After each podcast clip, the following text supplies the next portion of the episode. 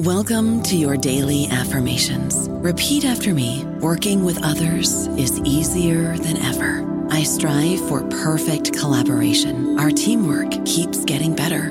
Yeah, affirmations are great, but Monday.com can really get you the teamwork you desire. Work together easily and share files, updates, data, and just about anything you want all in one platform. Affirm yes to start. Or tap the banner to go to Monday.com. Lucky Land Casino, asking people, what's the weirdest place you've gotten lucky? Lucky? In line at the deli, I guess? Aha, in my dentist's office. More than once, actually. Do I have to say? Yes, you do. In the car, before my kids' PTA meeting. Really? Yes. Excuse me, what's the weirdest place you've gotten lucky? I never win and tell. Well, there you have it. You can get lucky anywhere, playing at luckylandslots.com. Play for free right now. Are you feeling lucky? No purchase necessary. Void where prohibited by law. 18+. Terms and conditions apply. See website for details. Hello, everybody. This is Marshall Poe. I'm the editor of the New Books Network, and I'd like to tell you that we have a new and improved website. It has 2 new features that we think you'll love. One of them is a vastly improved search engine, so that when you type in keywords, you'll get a bunch of episodes really quick. The other is the ability to create a listener account. And in that listener account, you can save episodes for later listening. So you can create a kind of listening list. We think these features are neat, and we think you'll enjoy them. Please visit the site today. Welcome to the New Books Network. Welcome to the New Books Network in Education, a podcast channel on the New Books Network. My name is Madan Gihuly. I'm a public school teacher based on Gadigal land in so-called Sydney, Australia. I'm your host today, and today we'll be speaking to Jody about her book, Facilitating Youth-Led Book Clubs as Transformative and Inclusive Spaces, published by Teachers College Press in 2022. Welcome, Jody. Thank you. Now, before we get into the substance of the book, I'm wondering if you could start us off by telling us a little bit about yourself, your background, and how you came to this project. Great. Thank you so much for having me here. I'll just provide just a brief background, because I think that will explain sort of why there has been such an intersection between literacies and culturally affirming social emotional learning. I began my work with adolescents actually in Washington, D.C.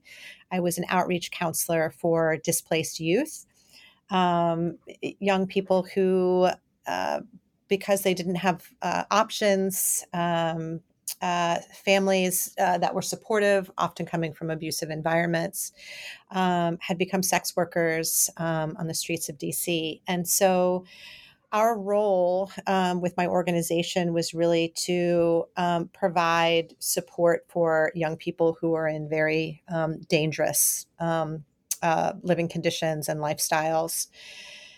And so we would offer them sort of basic necessities, condoms, coffee, cocoa when it was cold, clothes if they needed it. And then we would go into the police precincts and offer counseling. We did a lot of education around HIV, other sexually transmitted diseases, but also use that sort of as a gateway to have conversations about how we could provide safer environments for these young people. And so I started that work, really doing intervention work very early on in my career.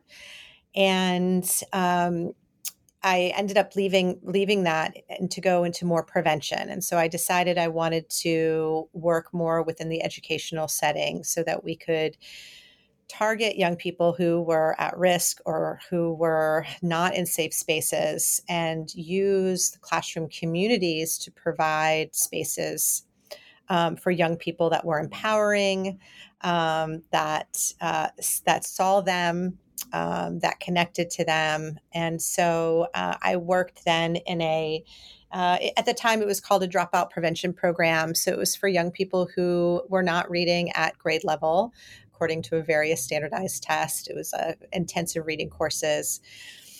And that began my teaching career. I didn't have any degree in education at the time. I came with a degree in English and women's studies, and just knew that I was very passionate about connecting with young people, learning from them, and helping them to see, if they hadn't already, different sort of outlets for social emotional growth, but also to help them develop their literacies as well. So, you know, after working in this program for several years, I then moved to New York, where I worked in a very small school. I came in at the end of the very first year and decided at that time that I wanted to learn more about these intersections between literacy and social and emotional growth. And just for me personally, you know, reading had been, you know, a space for me to heal. Reading had been a space for me to learn, and reading had been a space for escape, and reading had been a space for joy. And so within sort of classroom constraints, you know, you can do a lot of that work, but I really wanted to take a look at, you know, out of classroom settings and look at sort of alternative spaces. And so that's where I began my PhD program and began doing a series of book clubs at this small school in New York City. And that began the, you know, the work of the book. I was really fortunate enough to work with Dr. Joan Kaywell before I moved to New York, who was also doing work around bibliotherapy. And so that really spawned my idea for my dissertation as we worked in a center for displaced youth. And we worked with, you know, young women who lived in these spaces who did not have safe home environments. And so they lived in this safe house, and we worked in conjunction with social workers. And so as an ELA teacher, teachers, you know, Joan and I worked in conjunction with social workers. And together we did book clubs that centered around some of the youth struggles. And we used both the books and the conversations to help them work through some trauma. And I learned a lot from the social workers. I learned a lot from the young women who were in this group. And so then I replicated that work when I was in New York, and that's where the research began. But honestly, it was the, you know, I'm a researcher by default. I prefer, you know, I'm much more a teacher. And you know, youth specialist than I would say a researcher. The researcher sort of came along with the job of getting a doctorate. And since then, I've been using these spaces in and out of the classroom with a variety of diverse students and diverse settings to really see about impact with different populations. Thanks so much for that. What a journey. I think many teachers can probably, or hopefully, you know, the way that we think about action research is that we're always, you know, being, I think there's a line in your book that says that we must be, towards the end, that says that we must be scholars of our students. So hopefully we're always picking up on data and information when we're in the classroom and outside of the classroom. So the book has 7 chapters and an epilogue. So today we're just going to go through in a bit of a linear fashion, have a look at each of the chapters and briefly touch on some of the core focuses. But before we do that, I just wanted to highlight that there is an accompanying website that you reference throughout the book.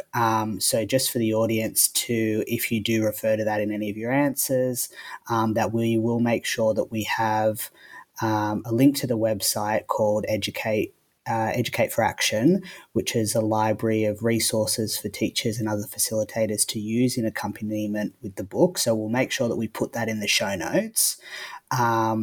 So that's just an FYI. So in Chapter 1, Transformation and Inclusivity, the Foundation for Student-Centered Book Clubs, what I think is really important is for our audience to know what book clubs are, what the benefits can be for facilitating youth-led book clubs, and what theories you ground your facilitation in? Great. So, I stand on the shoulders of many great scholars and a variety of incredible theorists, scholars, and practitioners.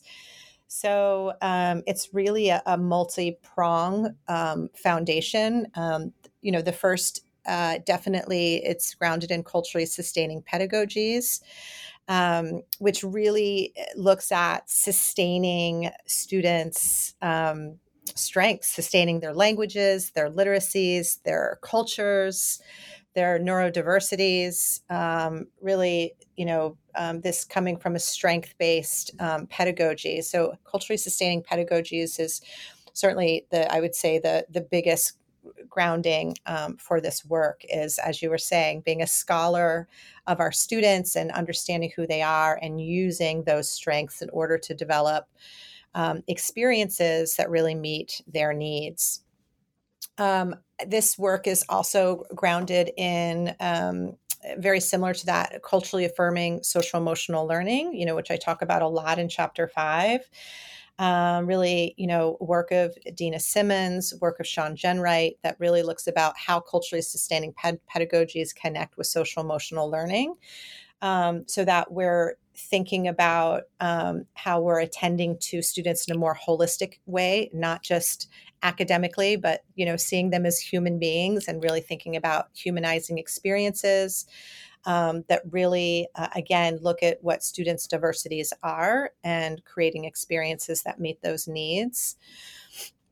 Within that is bibliotherapy, which is another practice and body of research that's done by librarians, teachers, administrators, social workers, psychologists, psychiatrists, which is really just the use of books to heal, the use of books to connect, the use of books to escape. And so bibliotherapy has been done all over the place, classrooms, psychiatric settings, hospitals, libraries. And so there can be real power in putting the right book into the hands of a young person. I think some other things that I do talk about in the book, particularly in that chapter, is once we have the book, is attending to reader response theories. Originally Louise Rosenblatt, who talks about there not being one single interpretation of a text, which I think traditionally ELA teachers, English language arts teachers, reading teachers, literacy teachers, sometimes come and say, there's this one definition. What's that one symbol, that one meaning?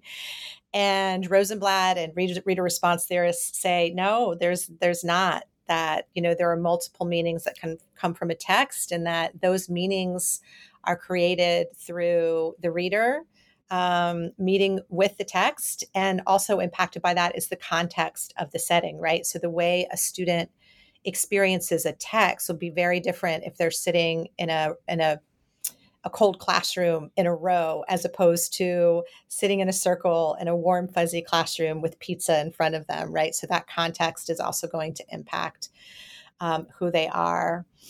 And I would say the final one, which is really, again, part of culturally sustaining pedagogies, is that of critical literacies or critical pedagogies, which is really, really building on culturally relevant and culturally responsive instruction.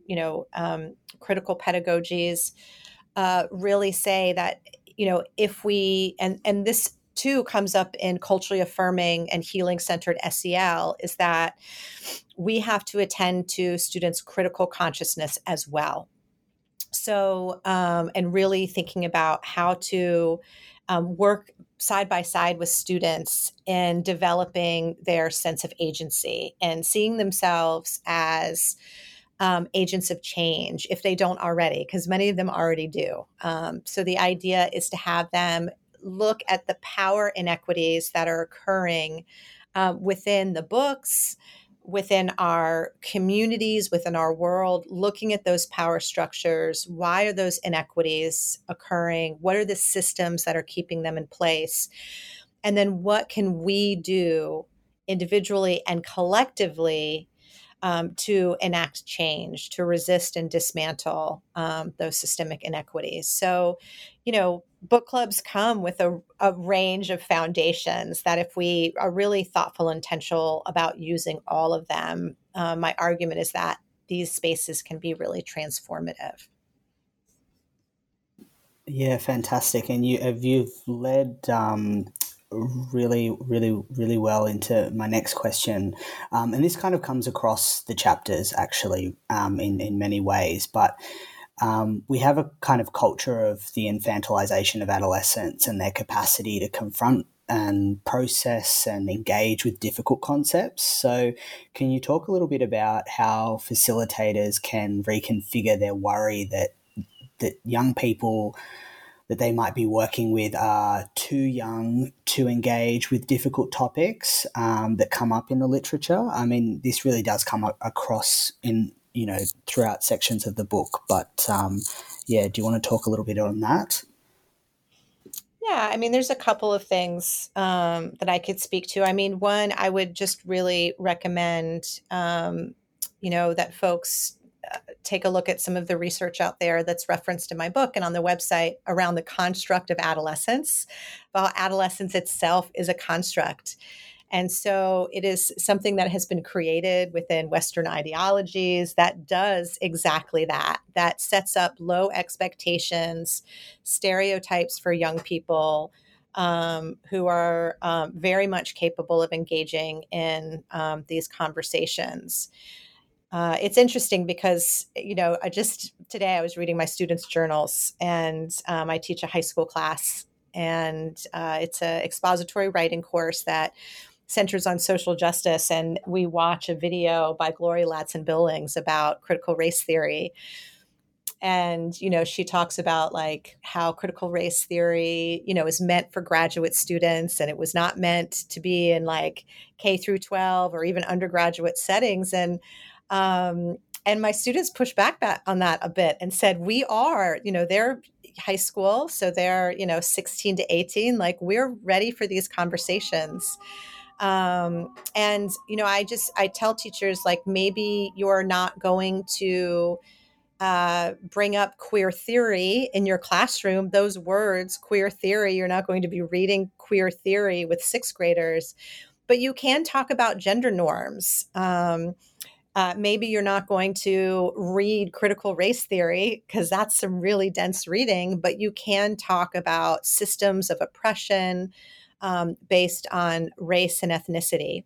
So young people are very aware of inequities at a very young age. You know, as young as 3, there's research out there that young people start picking up differences around race and gender, as an example, at a very young age. So let's meet them where they are. They're seeing this on TikTok. They're seeing it on Netflix. And they're aware. And the best thing that we can do is have conversations with them and have discussions and respect them for the amazing talents and intellect and observations and experiences that they have, so that they can then have more informed conversations with other adults and families. So I would say, you know, one, just deconstruct this notion of adolescence. It is a construct. And two, you know, the language and the readings may be different, but the content and the foundation of those do not have to be. Yeah, absolutely. Particularly because many of these things, as you said, they're coming across so many things. Now they have the world at their hands. Sometimes in Australian classrooms, they have their phones pretty much always on them anyway. So, you know, being able to give them frameworks in which to critically think about the things that they're coming across anyway. So a crucial question that comes up in chapter 2 is that you pose to us about the importance of identifying purpose, and I particularly liked your suggestion for social science teachers, which I am, of using book clubs to deepen knowledge and understanding of content. And I think this is really important to touch on because across the book, you really are giving us lots of different ways to think about how book clubs can be used. And I can't underscore enough how useful this book is. I know that many teachers, myself included, pick up theory-dense books and are really trying to do a lot of emotional labor to figure out how we're actually going to use them in our classrooms. So I just want to thank you for making it so incredibly accessible. There's so many resources in here. It's just such a fantastic book for educators, whilst also being so theoretically dense as well. So do you want to talk to us a little bit about the importance of asking yourself, what is the purpose? Great. Thank you for that. I am grateful for that, for sure. I mean, purpose is key. I think that, you know, sometimes as educators, we can be very overwhelmed with like standardized tests, with mandated curriculum. And I think, especially if we've been teaching for a while, we sort of just perhaps roll with the punches, right? Like, I need to do this and I'm just going to keep doing it and keep recycling the same curriculum I've been doing and mandated to do. And I think it's really important to us to always think about purpose. So why are we doing book clubs? You know, who are our students? What are they interested in? How does that intersect with the content that I need to teach? So I think, you know, in your, as a, you know, you were saying social science teachers or social studies or history teachers, there are so many wonderful memoirs out there. There's so many wonderful nonfiction texts out there. There's, you know, I know sometimes that history teachers can shy away from historical fiction, but collaborating with your English language arts and literacy teacher to have them perhaps do historical fiction, so that you're reinforcing that content. So you're having multiple purposes. You know, you're learning the content, and you're building literacy skills, and you're doing social emotional development. You know, teachers often say like, SEL is like a whole new thing I have to add to all this other stuff that I'm doing. And I'm always like, no, it's the same. You know, just change the line of questioning that you're doing. So, you know, we can read a memoir, say, about the Holocaust in a book club in order to more deeply understand what the Holocaust is, but we can also build our skills and empathy to take on, you know, to understand a perspective of a person who lived during that time period, while also building, you know, that content knowledge. Simultaneously, again, we're working on that social emotional stuff. We're working on empathy. We're working on perspective taking, and we're working on social skills. So young people are sitting in a circle. They are having conversations. They're connecting experiences from the past to the experiences that are happening currently. So that purpose is really critical. You know, if you decide to do book clubs, just really sitting down. And there's a template in the book and on the website that I recommend teachers or whomever, you know, is working in a school, like really following that and being really intentional about, you know, who are my students? What are my constraints based on the content and context of my school? And how can I keep those two things in mind while developing a real student-centered experience that looks at content, SEL, and literacies simultaneously. Yeah, and there's so much that comes across in the book in regards to what you're talking about. I've got a question that sort of touches on, that will follow on from what you've just been saying, as well as how we kind of address the curriculum and the hidden curriculum as well.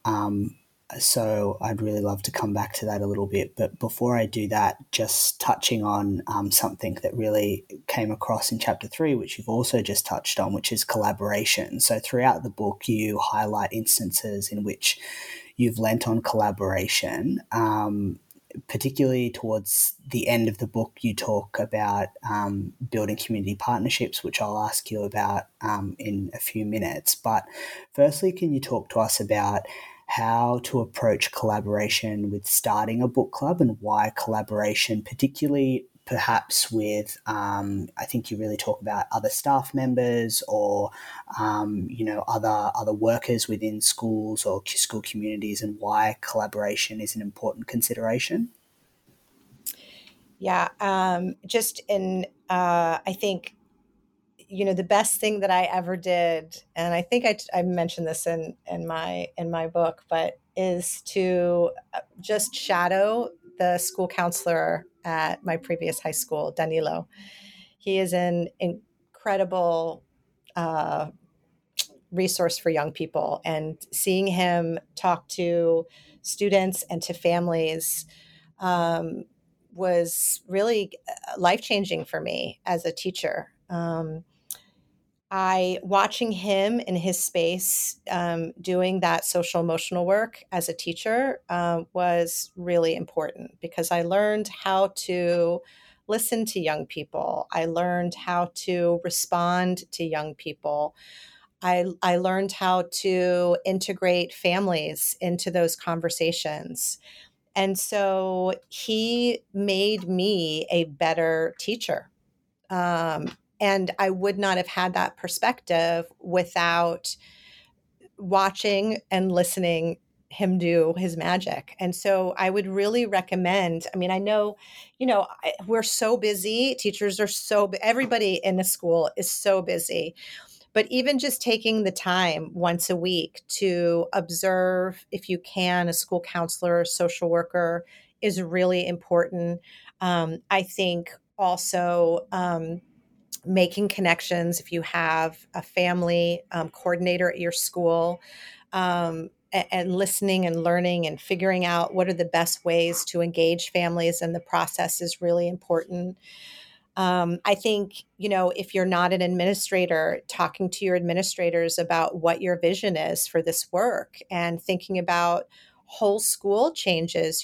Book clubs don't have to just be in crammed up rooms after school or during lunch or in classrooms. I've seen some wonderful principals in New York City, one at Eastside Community School, where the principal has a full library of young adult books in his office, and he runs his own book club. So, when you have and you see the leaders in your school communities doing this work, it's really trickles down and impacts both students and all of the staff at the school. I also think that if possible, working with, if you're a general education teacher, working with your special education teachers, with your speech pathologists, for your, your ESL teachers, which we have here in the States, is who are people who work with students who are emergent multilingual learners. But, having them in the classroom so that you can do book clubs in coordination. So having more than one person in the room, if you're co-teaching, is a really great way to set up for success. Especially if you're just doing book clubs like once a week on Friday, inviting, people into your classroom so that you can build those partnerships. And as I was saying before, even different content area teachers. So again, if your history teacher is teaching, things around the civil rights movement, then as an ELA teacher, English teacher, or reading teacher, you can be reading and having book clubs around the civil rights movement, so that you're collaborating with content and really deepening students' knowledge. I think that we often teach a lot at a very surface level, and I think it's more impactful to teach less at a much deeper level. That's when you're going to see longevity of ideas and skills, as opposed to sort of like just surface level with everything. I don't know about you, but I'm very busy and I don't have a lot of time to cook. That's why I subscribe to Factor. Eating better is easy with Factor's delicious, ready-to-eat meals. Every fresh, never frozen meal is chef-crafted, dietitian approved, and ready to go in just 2 minutes. You'll have over 35 different options to choose from every week, including Calorie Smart, Protein Plus, and Keto. These are 2-minute meals. Factor meals are ready to eat and heat, so there's no prepping, cooking, or cleanup needed. They're flexible for your schedule. Get as much or as little as you need by choosing your meals every week. Factor is the perfect solution if you're looking for fast, premium options with no cooking required. Sign up and save. We've done the math, and this is important. Factor is less expensive than takeout, and every meal is dietitian approved to be nutritious and delicious. Head to factormeals.com/NBN50 and use code NBN50 to get 50% off. That's code NBN50 at factormeals.com/NBN50 to get 50% off. Yeah, definitely. I think that idea around, cross-curriculum, and working with other teachers is something that has come up in a lot of schools that I've worked at, and thinking about how we can do that and create links between subject areas. And I think it really highlights, what you just talked about is how many rich examples are in the book. And again, I just sort of really urge particularly educators to pick up this book, because there are just so many examples of how you can use this, book clubs in your school communities, and just really, I felt my mind, like I've just got so many ideas about how I'm going to use this next year. So I'm, even just learning about bibliotherapy, I was like, how do I not know that this is a thing? Thank you so much for introducing us to just so many rich concepts that we can really use in our classrooms. So in the next chapter, in chapter 4, you focus on maintaining and sustaining book clubs over time. One of the key components of this chapter for me was exploring how to structure youth-led book clubs. So this chapter, again, is really practical, and it's also really informative around teaching what you've touched on earlier, these kind of what we might think of as soft skills, or in the school setting might relate to how our pedagogy addresses what we refer to here as the hidden curriculum. So in reading about your suggestions of role sheets, it had me thinking a lot about how book clubs are building skills in horizontal organising and participatory democracy, things that, young people are already thinking about in their own kind of settings. So how can you talk to us a little bit about, particularly about role sheets specifically? I'd like to talk about a specific example that you talk about, and how role allocation and role reallocation, functions, and just talk to us a little bit about that. So the role sheets are a pretty traditional way of doing literature circles, for instance. I read literature circles by Smokey Daniels a million years ago, which is what got me into literature circles or book clubs, 20 plus years ago. And I used those role sheets. And so those role sheets, you'd have one student who would be the question maker. You'd have one student who would make personal connections. You'd have one student be the visualizer. So, students were able to do a deep dive into trying out a particular reading strategy, which is terrific. So, and then each week they would change what their role was, so that they could practice and try on these different reading strategies. I found, though, that they were very limiting, the role sheets. And so, I had a student come up to me and was like, okay, I'm the question maker, but what if I have a personal connection, or I'm visualizing something? I'm stuck with this one sheet all week. So I listened to students and allowed for choice. So I think that, if we were good, the title of the book is Youth Led. So we have to let youth lead. And so I think starting off with role sheets is a really great way to start with young people. I've done a lot of coaching in middle school settings, and I think it works really great with you know, with younger readers who might really need that structure and like that focus. But not all of your students are going to need or appreciate those role sheets. And the role sheets, again, let's go back to purpose, right? If your purpose is to teach these specific reading strategies, then these role sheets are going to be terrific.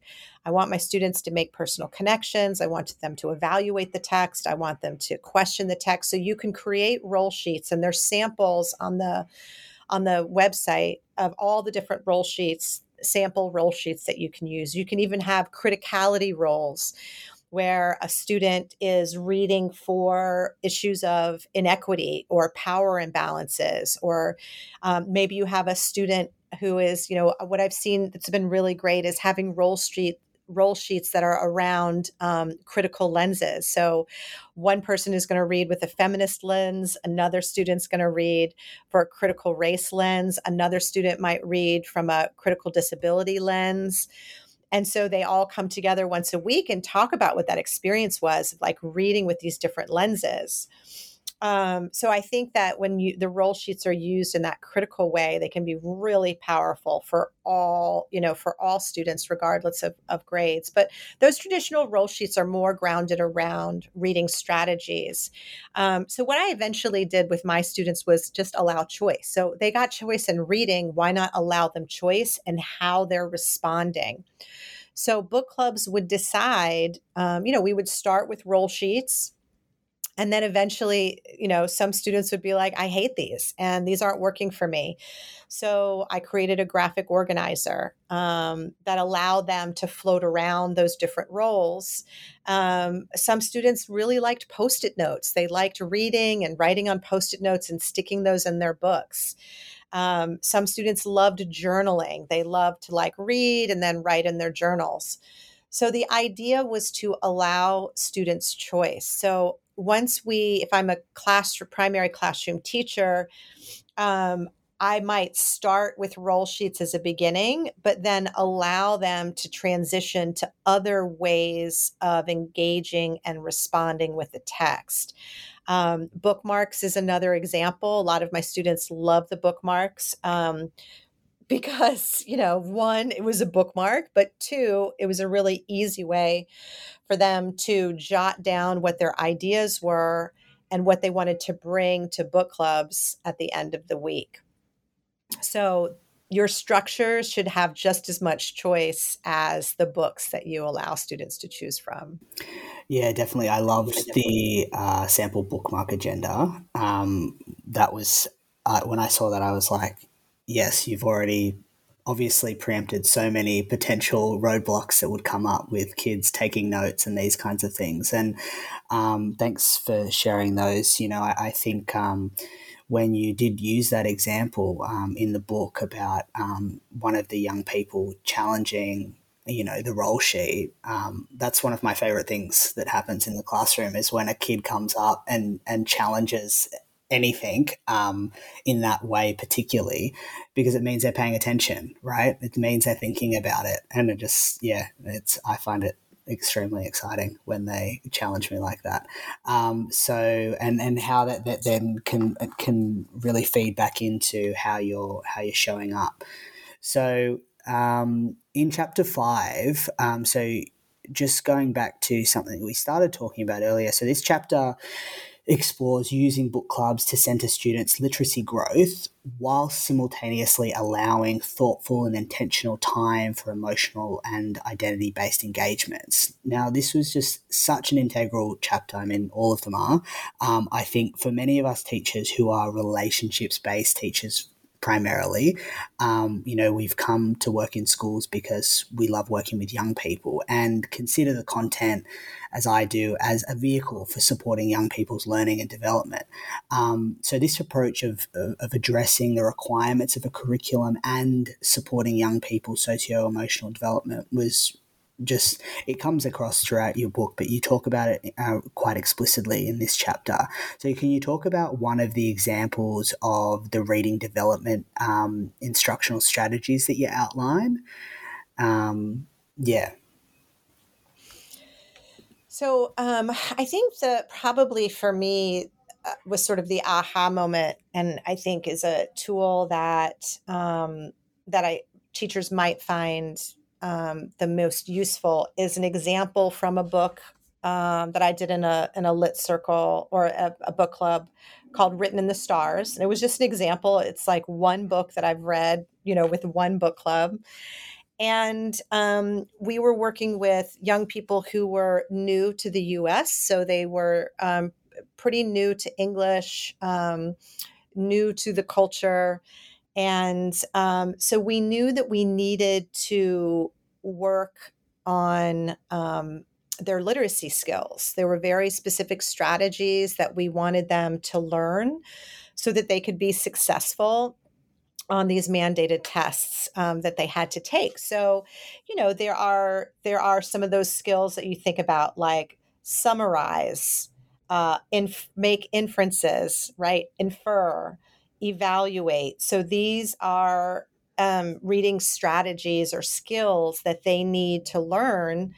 But we also wanted to tap into what they were passionate about. And so this just happened to be a group of all young men who were late adolescents and who are all Muslim young men. And they really wanted to read about arranged marriages. And so, I always turn to young adult books because they grapple with topics that are important to young people, but they're written at a reading level that can be accessible to youth who need some development when it comes to reading in English. I'm just speaking about, So what we were able to do was to work on those literacy skills while also attending to issues of emotions, healing strategies, identity work. And so, there are questions that can hit both. And so there's a chart on the website that actually gives some examples of how a question can be both about literacy, but about identities as well. So, we could say something like, let's say we want to work on an inferencing skill. So, the main character is very upset with her parents. Why do you think that is? What can you infer, based on the narrative? And so students are working on, finding key details and making inferences from those details. But the question content gets at that emotional literacy part. So why is she feeling this way? What's caused this? And then we can jump off from there. So we've worked on sort of this inferring, locating details. Then you can work on that personal connection. Like, what would you do if you were in that same situation? Or some of the young men had sisters, cousins who are arranged marriages. So what has that been like in your own experience? How is it the same or different than what we're reading about? So we're working on that comprehension. We're working on that higher level skill of inferences, but we're also attending to emotional literacies. And we know from research, worldwide that for young men, verbalizing your emotions is not something that is embraced by everyone. And so we wanted to create a safe space where young men could talk about their emotions, and where they could share their connections. And so that was equally important for us to really give them that space to do that. And again, it didn't have to be extra. We did that work simultaneously. Yeah, absolutely. And you provide so many questions that we can consider and take into our classrooms and or to take into any form of book clubs that we might be using. So there's so many jumping off points that you provide us with throughout the book, which is really fantastic and generous of you. So chapter 6, I really actually just want to touch on this question that comes up actually throughout the book, but again, specifically here. So huge, but perhaps kind of simple question is, how do you actually go about getting teenagers to join a book club? I can imagine at the schools that I've worked at, you know, this constant question as I'm reading the book, like, okay, obviously if we're in classrooms and it's part of, you know, everything that we're doing, then there's not really any question there, but really struggling to get young people to sign up for a non-mandatory book club. Can you just talk us through some of the ways that you could draw young people in? Yeah, that's a great question. I mean, I think there's so many different, I'll explain how I've done it over the past. I mean, one thing that I did was I just went and visited every English ELA class. So every language arts class, I went into every class.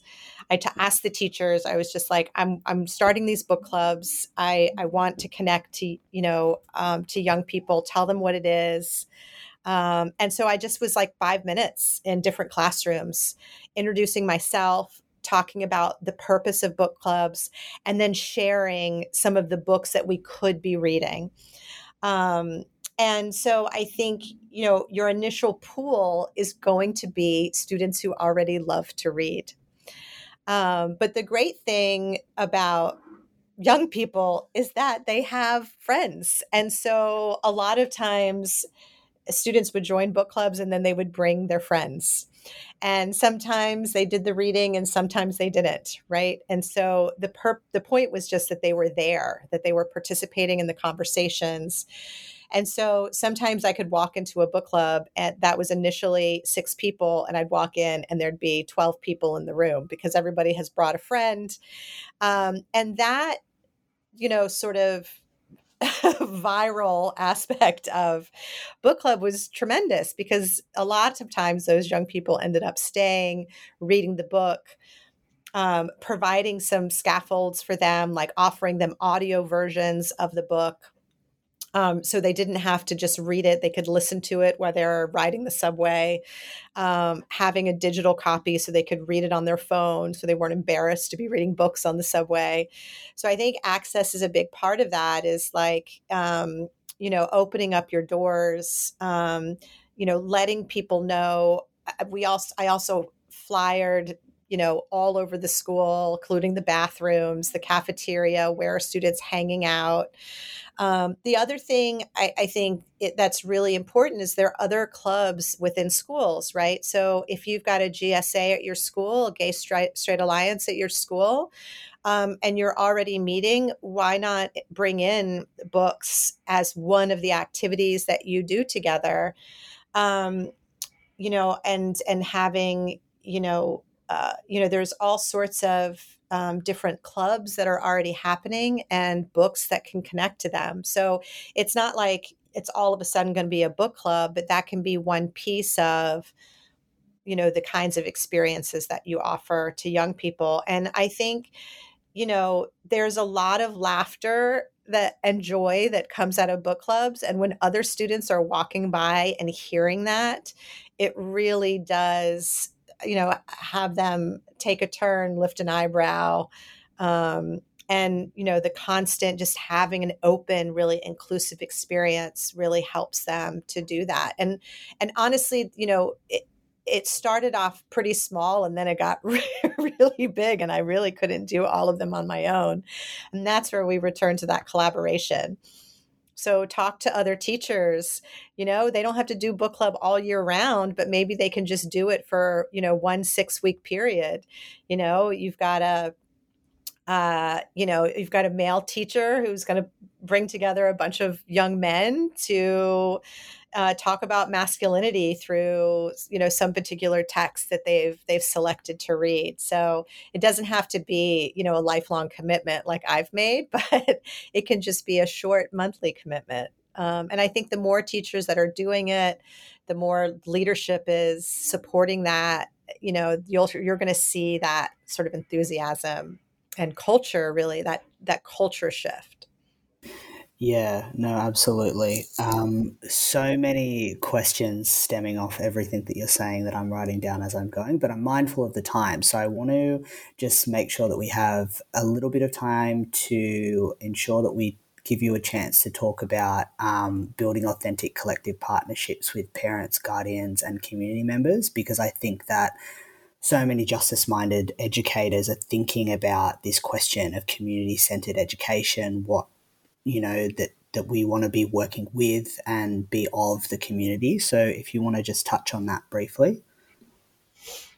Yeah, I mean, I think one of the best things that has ever happened to me, and that happens to me frequently, is when students say, I brought a book home and now my cousin's reading it and my mom's reading it. And then we brought it to a party we were having and now my other cousin is reading it. Like, that brings me a tremendous amount of joy, is to hear that. So, one thing is just keeping families abreast and of what you're doing. So I like to send home newsletters. Obviously, they're translated, so it's always important to translate those so that families are able to read that information, but just into different languages. So sending home newsletters that explain what book clubs are, what books you're reading, and inviting them to read the books as well, and to come in if students want that there. So I think that's one piece of it, is just letting families know. I love being at parent teacher conferences and having, a family member come in and say, I'm reading the same book that you're reading right now. The other thing I think as well, if you are a literacy coach at a school or a leader at your school, is to have family engagement nights and, having families have their own book club. I've seen this in, PTAs, where the PTA, the Parent Teacher Association, is actually engaging in book clubs around what the students are reading, which can be really terrific. I think the more we can engage in families, the more success we're going to see in our school communities. And those sorts of authentic connections, a book can be a great way to build those. And the more that we invite them and the more that we keep them aware of what we're doing, the stronger that connection will be for our young people as well. Yeah, absolutely. And you talk about in this chapter and in, I think, one other chapter about the use of different mediums and making these kinds of conversations accessible using potentially YouTube videos or other kinds of videos to bring kids in and to bring potentially in this conversation other community members in to make things accessible. So we won't have a chance to expand on that, but I wanted to make sure that we mention that because you do just provide us with so many ways to be thinking about our own school contexts. And, we've all worked across different schools, so there's always going to be different contexts in which these strategies will be using these kinds of strategies. So, I think that the using different mediums part is a really important contribution that you make. But before we go, I just want to get you to tell us a little bit about what you're currently working on, anything that we should be looking out for, or anything you want to end off with. Great. Oh, boy. Relaxing is one of them. Self-care, all of those things, snuggling with my dog. I'm working on that a lot, is self-care. I think that's important for all of us.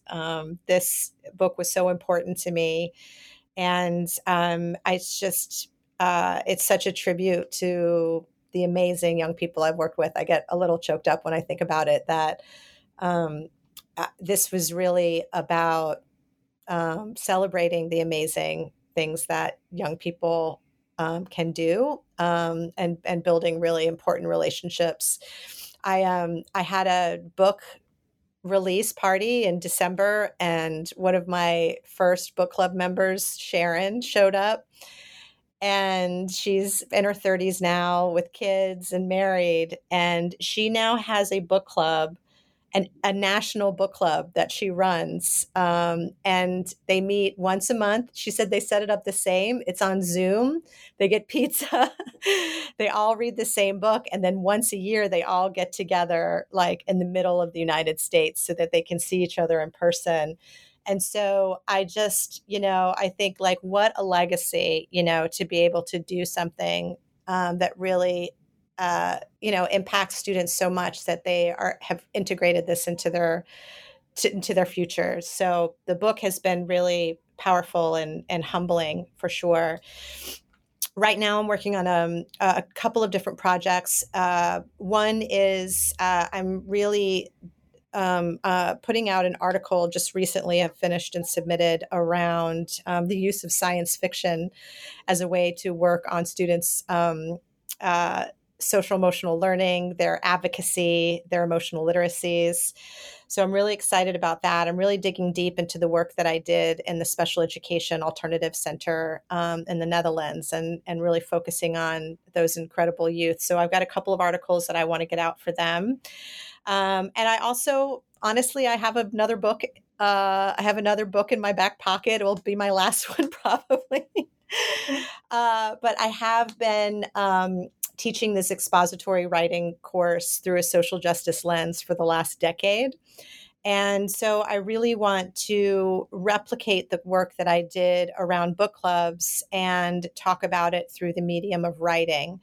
So how can we use writing as a way for healing and social justice? And so I want to highlight the incredible voices of the young people who I've had the opportunity to work with and really talk about how we can bring criticality into our writing instruction and how we can bring in identity and emotional literacies work as well. So very similar to the book now, but this time really focusing on writing. So I'm pretty excited about that. I say this, I hope that you don't hold me accountable to it.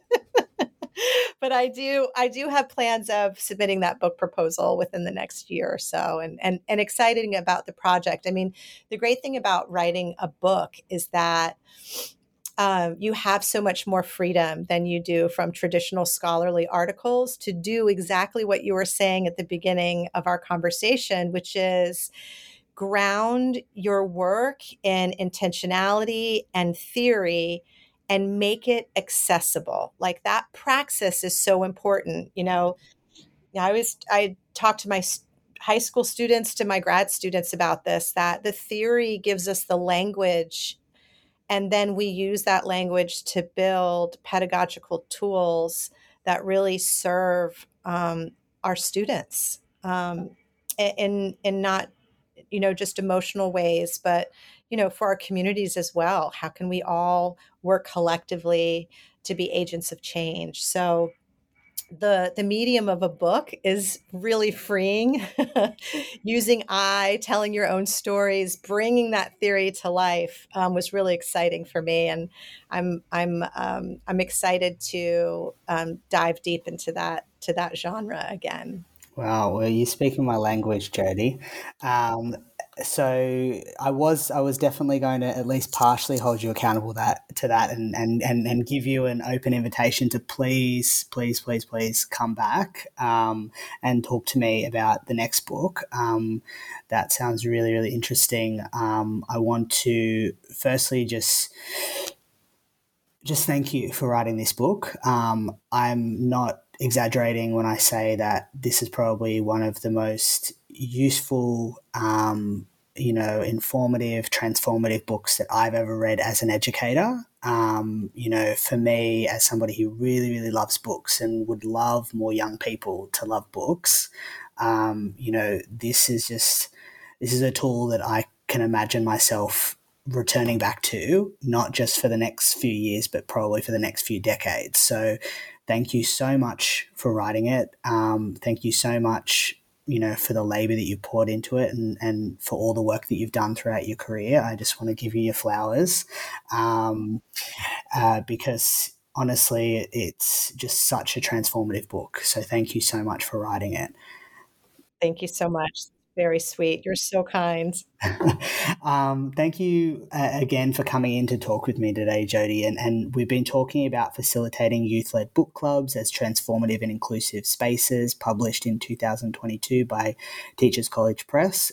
It is available online from Teachers College Press and other online sellers.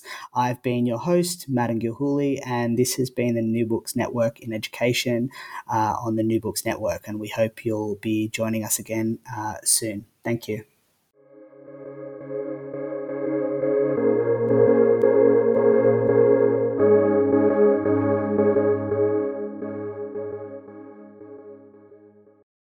Lucky Land Slots, you can get lucky just about anywhere. Dearly beloved, we are gathered here today to... Has anyone seen the bride and groom? Sorry, we're here. We were getting lucky in the limo and we lost track of time. No, Lucky Land Casino, with cash prizes that add up quicker than a guest registry. In that case, I pronounce you lucky. Play for free at luckylandslots.com. Daily bonuses are waiting. No purchase necessary. Void where prohibited by law. 18+. Terms and conditions apply. See website for details.